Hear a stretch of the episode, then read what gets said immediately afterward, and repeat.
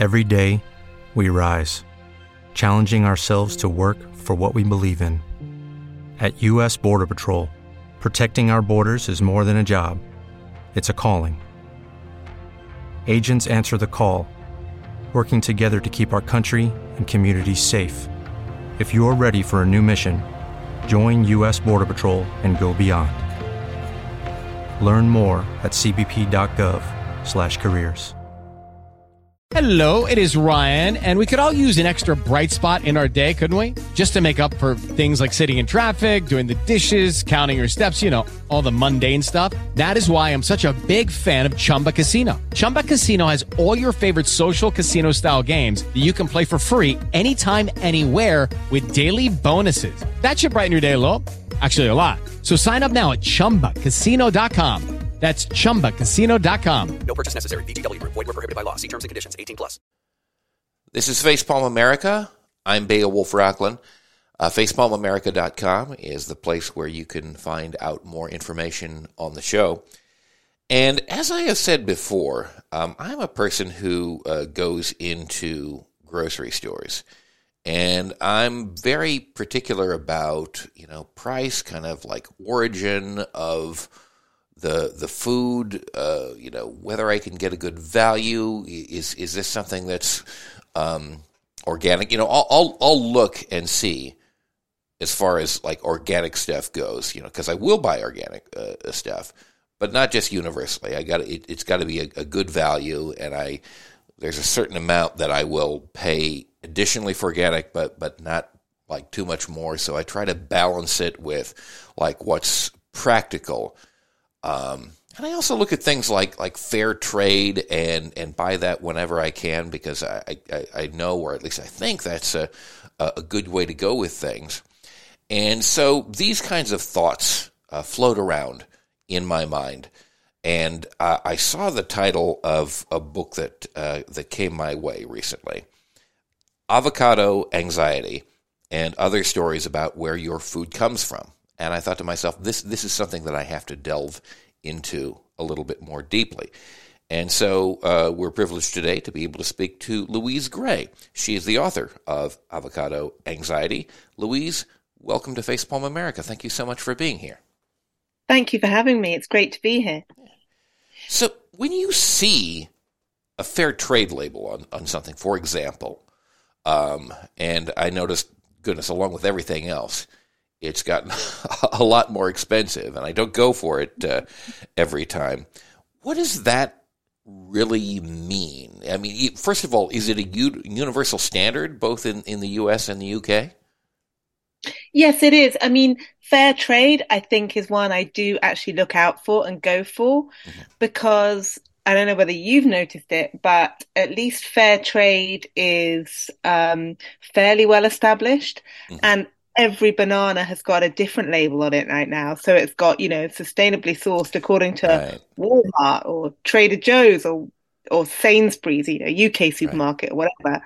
And I never really trust those ones. So fair trade isn't perfect, but um, it was the first um, system for, you know, labeling fair trade um, foods and I think I think it's a good one. And I think with bananas in particular, given their dark history and all the issues with um, human rights and bananas and even avocados now, not many mm. fair trade avocados, it is something I look out for. Well, let's I mean let's talk about that uh, a little bit because I I am vaguely aware that uh, especially as U.S. fruit companies have dealt with uh, farmers in in Central and South America as regards uh, you know produce of, of, various kinds that our our dealings have not been good, and that in fact um, certain you know military invasions have been predicated on uh, uh, assuring access uh, to uh, those resources at at uh, a favorable price to to us. What is some of the background of of how we have uh, you know, dealt ar- around the banana issue in particular, or, or avocados, or, or both, uh, depending on your preference. Well, if we, if start with bananas, because there's such a, a, long history with American bananas, and um, really at the turn of the 20th century, bananas were the first fruit that was really commoditized because um, America was as was in Central and South America. Um, and as we all know, you know, we were chopping down rainforests Yeah. and, um, um, you know, um, how's a polite way to do this? Um, Oh, not working. need to be I polite. mean- you know, we, we have no FCC regulations here, so No, no. Okay, so taking over governments, um, or you know, there were military interventions. Yeah. Um, famously, uh, you know, Gabriel Garcia Marquez's book, "100 Years of Solitude," he has a fictionalized account of what happened in banana farms. Um, people were shot, you know, and um, and and uh, labor was very cheap, and that allowed this fruit to be uh, grown very cheaply on scale. And then they found um, a variety of banana that ripened um, dependably in seven days. They found a way of um, shipping it in bulk, and suddenly bananas are cheaper than apples and oranges and more popular in America, which when you think about it is pretty extraordinary when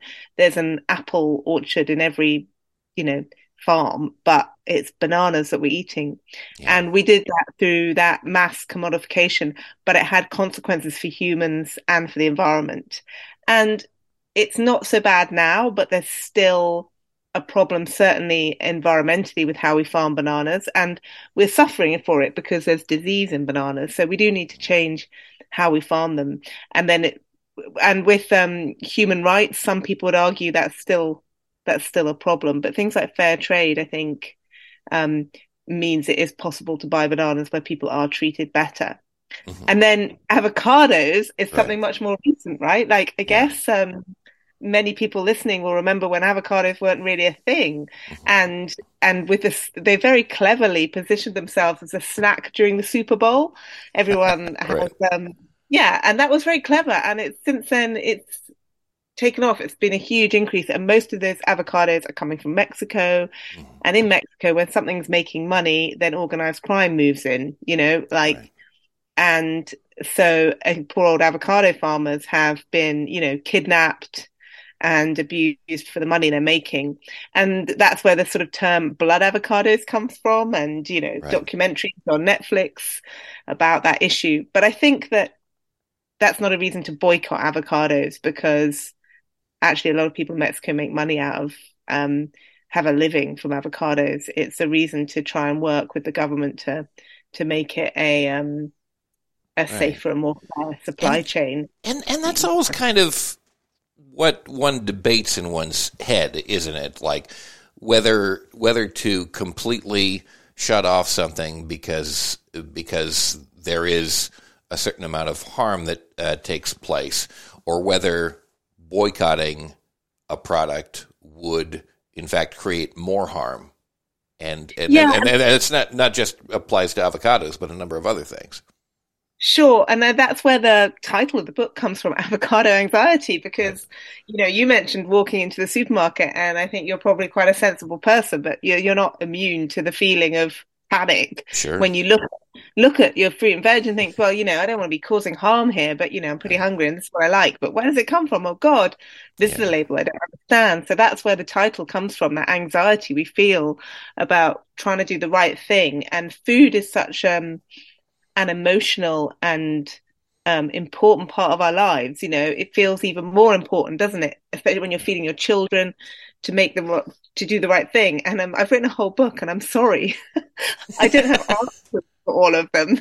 No. Like I, a long time, I really tried, I really did, but I don't think that's a reason not to write the book. It's a reason to like tell the stories so we can start to do better because the food system's so complex and we could be doing so much better It- but we do need to engage with it. Yeah, and certainly we have uh, a, access in the places, uh, well, that do have access, provided you're not in you know, a, a food desert, so to speak, uh, to uh, a quality of, of food that is that previous eras just just would not have uh, seen, and and we have to remember that we're pretty privileged in that regard, but also keep in mind that even those privileged places are subject to uh, you know price price gouging, and that you can't always uh, you know get uh, uh, you know what you want even even in in those places. Um, and I, I suppose the overall arc of what should be done is, you know, try to make the system better, try to eliminate those food deserts, make sure that, that people can uh, have ha- have access to things, and make sure that the people that produce the food are, are treated well and, and fairly. And that's not just a uh, you know an international thing it, from Central and South America. It's it takes place within the United States, and um, you know, I was I was just I think it was John Oliver that I was uh, watching the other week, and he was talking about uh, and I'd known this, but specifically how from the Fair Labor Standards Act in the 1930s, uh, workers in the agricultural industry were specifically excluded from uh, a lot of labor standards and, and minimum wage uh, laws. So there's a tradition, even in this, uh, even in this country, of uh, people who are you know treated very differently and much more poorly, who who pick the food and and uh, and are responsible for it, and without whom there there would not be food on our table. Yeah, and I think um, I think that's been highlighted in tomato workers in California, hasn't right. it? In the US, and yeah. it's the same in Europe. Again, tomatoes in Spain with workers from Africa. Mm. So I, I kind of feel like to get to the beginning of your question there, you know, we, we, we, we are privileged. And this book is not saying stop eating fruit and veg because we definitely need to be eating more because yeah. we probably need to eat less meat because of, um, uh, the greenhouse gases, um, produced by, by more livestock. And it's healthy and it's good to have a diverse agricultural system. So for all sorts of reasons, we, sh- we should be eating more fruit and veg. But we do need to be thinking where it comes from. And for me, I'm a farmer's daughter. And, you know, my grandfather was part of that productionist model post Second World War, where we are just trying to produce as much food as possible. And I think we're all grateful for that. You know, like it's amazing we can get bananas and avocados in, you know, in Scotland. You know, I live in a cold country yeah. where that's never possible to grow it. But I think we're at the situation now where um, we've come this far and and the real issues we're looking at are obesity right. and and and the environmental impact of our food. It's not the amount of our food. We have enough now, so let's think about uh, the food system and getting it right. Um, a, a, a, um, a, new word in the UK, where don't know, you use it in the US is food swamps. So food deserts refers to places, you know, where there's just fast food and right. there's food there, but not good food but really they're saying it's more like a food swamp, you know, like you can get burgers and chips, but you can't right. get good food and that's an issue isn't it? So yeah so a lot a lot in that answer but essentially i'm just saying you know um i think i agree with you and not many people say this so thanks for saying it. You know we are lucky and it's great but i think in this position of privilege we're able to ask questions now. Yeah yeah and we should be asking questions and um, and and thinking about the, the systems that are just kind of in the background um, that uh, don't necessarily come to prominence when we walk in and we just get something and it's there.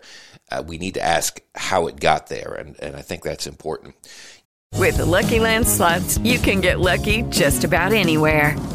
This is your captain speaking. Uh, we've got clear runway and the weather's fine, but we're just going to circle up here a while and uh, get lucky. No, no, nothing like that. It's just these cash prizes add up quick. So I suggest you sit back, keep your tray table upright, and start getting lucky.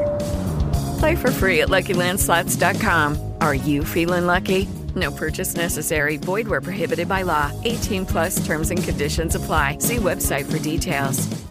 Hey guys, it is Ryan. I'm not sure if you know this about me, but I'm a bit of a fun fanatic when I can. I like to work, but I like fun too. It's a thing. And now the truth is out there. I can tell you about my favorite place to have fun Chumba Casino. They have hundreds of social casino style games to choose from, with new games released each week. You can play for free anytime, anywhere and each day brings a new chance to collect daily bonuses. So join me in the fun. Sign up now at ChumbaCasino.com. No purchase necessary. VGW. Void were prohibited by law. See terms and conditions. 18 plus. Let's talk about protein for a moment, and specifically oh, yeah. uh, plant protein.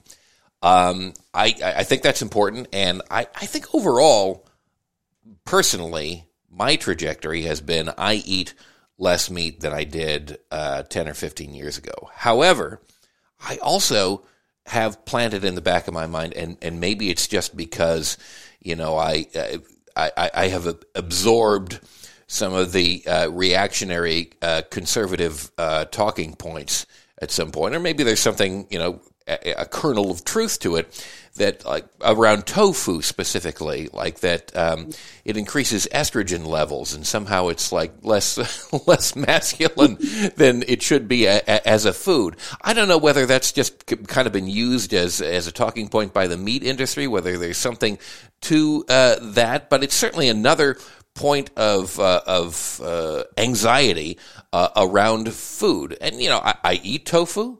I, you know, I, I've increased the amount of uh, you know beans and, and, and hummus that I that that I eat, but uh, there there's still these kind of lingering concerns, and even if they're not around any particular scientific point, they're they're around. Well, uh, you know, somehow culturally, meat is a is a thing that uh, that we have to uh, ingest that distinguishes us from uh, from people who just you know don't have as a strong a diet, and it's I think especially in America, and and I'm sure to an extent in the UK as well, very culturally encoded. How do we get around that and get to what really is nutritionally good for us? I I think you've answered the question in that you saying that you, as someone who eats meat, right, you enjoy it and you're aware of meat as something that as an American man, you know, you would expect. But you are now eating um, a little bit more tofu, a little bit more hummus, but you're still enjoying steak, right? Yeah. But you are doing that. And I don't think your dad would have, right? Right, correct. You know, it, not, I can, I can think of the salads that my that my dad ate when I was growing up, and they were these very small salads with a lot of iceberg yeah uh, yeah. a, a lettuce alongside, you know, uh, an, an, awful lot of meat. He's he is still with us today, and I think that is a function well, of uh, of genetics more than diet. Yeah, well, it it just interests me because I think that I am somebody who wants to take people with me, and I think it is happening gradually. So, and I don't think you can food is such a personal thing you can't force people but in my first book the ethical carnivore mm-hmm. which listeners might be interested in i only ate animals i killed myself for two mm. years wow. and so i kind of went out there and learned what it is to kill an animal and what a privilege it is to eat meat and it made me want to eat less because meat is special and we should take time and care over it right yeah. and also environmentally and i feel like you know five years later that argument has trickled down to people, which is why I'm now looking at fruit and veg and plant protein. Um, but I guess I'm on the um, I'm on the less extreme side. There are definitely environmentalists who think it's not happening fast enough, but I think that there are ways to farm which are, you know, um, less environmentally damaging with livestock, and it yeah. depends on where you live. So I feel like um, I think you've got to take people with you. So I, I, I have a recipe in the book for fava bean hummus, you know, and a way oh, cool. to encourage people. Yeah, yeah, ways to encourage people to eat more plant protein because I think we should. You know, it's a really easy thing you can do for the environment, but I just don't think you can force people to change their eating habits. You've got to take them with you by um by suggesting delicious food. And pulses and beans are one of the best things you can eat. And I know in America that is that's a government health policy. Like you're trying to push it. Yeah. So, so, um, it, it, it, and it does make sense for our environment, you know, because beans don't need so much fertilizer.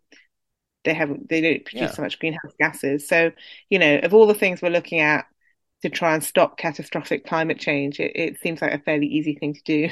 Yeah, it does. And, uh, and I, I have found out over the course of, of the years, you know, after, you know, as a younger person, probably being much more uh, you know, resistant to it, that uh, that really there is is an incredible diversity of wonderful uh, flavors around, uh, you know, non meat protein. Mm. I mean, there, there, there's really some delicious stuff. It, it really so much of it is the cultural structure that we have in our heads that we have inherited or uh, or absorbed ambiently that says these are the things that you're supposed to eat. I mean, goodness, I remember in the early 1980s, uh, you know, I was given, I think it was in, in, in first or, or second grade, um, a, a, a set of you know booklets uh, that was part of our our educational uh, unit around the uh, around the certainly it was based on the four food groups, and uh, which which incredibly you know biased like has has a meat group and a dairy group separately, and that's basically half of what you're supposed to eat. And I remember the pictures of the, these things, and even looking back on, on that, this was supposed to be supposed to be a healthy, uh, you know, thing for for kids. Um, how, in retrospect, that seems so just overloaded with like a, a bunch of like like way too much animal protein. And yet that's what we have in the back of our heads because this, these are the structures that have been created. I'm sure that, that both industry and, and government together put together those, those pamphlets that, that I read as, you know, uh, as a, as a seven or eight year old. And, uh, and, and we have to create structures you know, in, in, in Europe and in, in the United States and around the, the world that emphasizes that that isn't the way that has to be, and it, and it shouldn't be at the behest of particular industries that that have an outsized uh, influence on what gets uh, to school children. For goodness sakes. Yeah, but I think it is tricky because um, governments do try to do that, and the UN is trying to do that at the moment. Like, mm. but they are very cautious because um, it can cause a big backlash, you know, and sometimes that backlash is is uh, the livestock industry, you know, like yeah. um, using people to um, prevent change, which doesn't benefit them.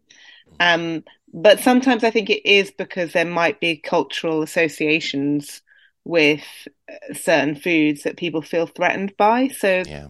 I think you do have to be um, careful on that. And I kind of think as an individual, they they change they do change their minds there's a really interesting the Lancet, you know, the right. big medical um, newspaper has actually published um, uh, what we should be eating, eat well, and it does say less dairy and less meat. So, mm-hmm.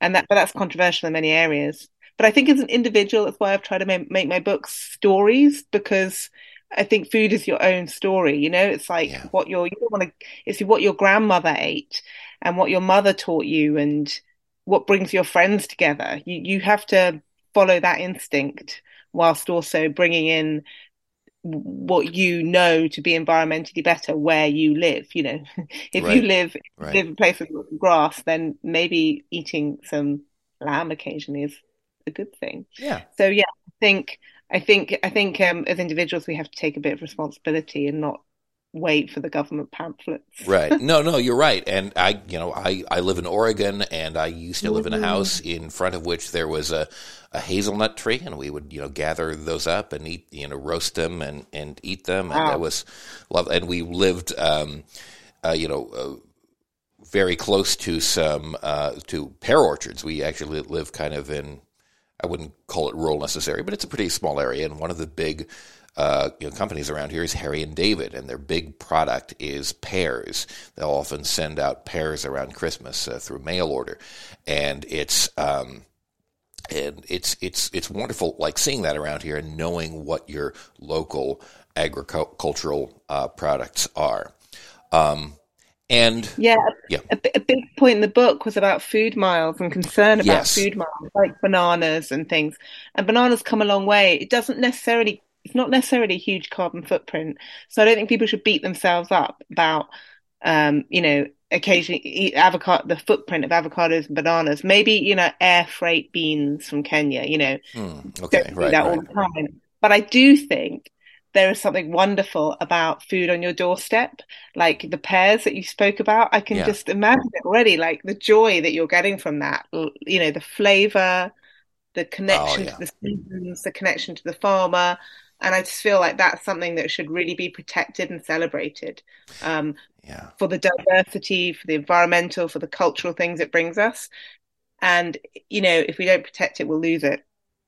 Absolutely, and I, I love you know I, I, used to I used to drive my my uh, daughter to school through the uh, through the pear orchards, and you know locally here we have the, the, the, pear blossom festival in the in the Rogue Valley. Oh in, yeah, I'm imagining all that. It sounds glorious. yeah, it, it, it, no, it, it is, and I, I grew up in the, the San Francisco Bay Area, which is kind of a a, a more urbanized place, although although very beautiful. But but I it was. Uh, it, it's it, it, it's interesting because even to this day, like you know, probably about you know a couple hundred yards uh, away, you know, like just a few houses away, there's the the the, the train that uh, that that goes by, and I know some agricultural products are are transported in that, and then we have the orchards, and and it, it's a very different environment to to live in, but it's it's one that.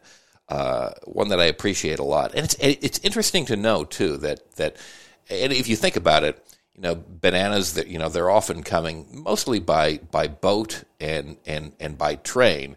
You're right, like you know, air flights. You know, that's that does have an enormous uh, uh, you know impact uh, I- environmentally, but that's that's not mostly uh, what we're what we're talking about. And probably while it's great to celebrate local food, you know, it's also great to have uh, to be able to have a supplement to your diet at various times of the year, provided that the the people who are engaged in providing you with that uh, food are are treated uh, well. It, it I, you know, it, it's it's something I think we uh, shouldn't worry all the time. I agree with you uh, whether we avail ourselves of that because I think we should. Yeah, yeah, absolutely, and and you know you, it can change through your lifetime. Mm-hmm. and i'm and i think it's changing a lot right now because of the climate crisis and people asking questions. So it's a really good time to to to to bring up these conversations you know and to have a debate and to um th- through my book i've tried to find to find the stories and the answers that might prove useful to people when they're making when they're in the supermarket feeling that anxiety. Yeah. Yeah well I, I you you have relieved some of mine. Uh, my, oh, thank my, goodness. My... No one else says that. Everyone else says, oh, Louise, you ruined my bananas at breakfast and my avocados at lunch. And I'm like, I'm trying to help. No, no, I, I, I truly think that, look, there's a lot to worry about for, for, for certain. And I guess I, I've kind of, kind of been aware of that. But at a certain point, you have to just kind of breathe and say, okay, I'm going to go in there and I'm going to do the best I, I can. And really, as an, as an individual, you can you can only do so much. I, I think the best thing we can do is work to to change the structures and improve the systems that we have for getting uh, us food and and not get too caught up in taking on the burden of everything personally because absolutely that's so important to say yeah and, and you know that applies yeah. to you know other environmental things also i mean look i mean you gotta you gotta get to your your job and and sometimes uh, you know uh, drive a car. Certainly in, in the rural United States, it's it's it's something that public transportation uh, doesn't do that well, unfortunately. And when it comes to food, um, look, you got to eat, and you should you should you should do what you can, but not uh, kill yourself over it, and uh, organize and and and uh, be an activist where you have the opportunity to create better systems because really that is ultimately what gets us to a better place. Working collectively to develop a better system, that's where we can make the real change, I think.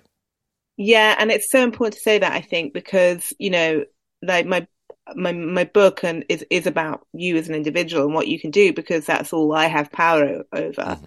But I think it's really important in the food argument that we do understand that it's systemic and like the, the obesity problems are really important example of that. Like we, we, haven't all suddenly lost our willpower in the last 50 years. You know, something's right. happened in the food environment that's made people fatter. It's made it difficult, right. you know, and the, the, the people there are, there, the, the, the let's just say it, there are some people who've made lots of money out of some systems which have caused yes. that. Yes. And the only way, and that's not about individuals that, that like someone at government policy has got to say, you know, there shouldn't be that much sugar or kids shouldn't be exposed to that or, you know, people should have availability of good food. Um, so I think it's the two things, you know, buy your fair trade bananas, but also like we need to, like you just said, try and get our policymakers and our governments to do something too. Yeah, I think that's really important. So um, I think truly, for me, you have reduced my anxiety when it comes Good. to my day to day choices. Uh, so anxiety, I'm going to reserve that for, for other things. There's enough of it to I- I- engage in. Avocado. Then- anxiety, I'm, I'm, I'm, uh, I'm that that doesn't uh, worry me too much. Good. And um, are the pears? Are the is the pear blossom out at the moment? Uh, n- well, it's starting to now. We've had a rather cold uh, winter, and uh, the, the the the fans in the orchards have been uh, going a lot because we've had a lot of cold mornings, and that uh, focuses the warmer air towards the the the the pears. But uh, we are starting to see a lot of blo- I know, like their their cherry blossoms in uh, in my backyard right now. I don't think we've quite seen the pears yet, but it's coming soon. Sounds beautiful. I hope to see it one day. Yes, yes. Well, I, well, if you ever get to this neck of the woods, we will uh, arrange a tour because it's it's lovely. You know, we take a walk and and we see uh, at the right time of year the the all the rows of uh, pear trees uh, in bloom, and it's uh, it's really quite something. So you should you should come if you if you get a chance. One day. One day. Avocado anxiety and other stories about where your food comes from. We've been talking to Louise Gray. Louise, thank you so much for spending the time with us today. Thanks, Beowulf. I'm Beowulf Rockland. This is Facepalm America. Enjoy the day.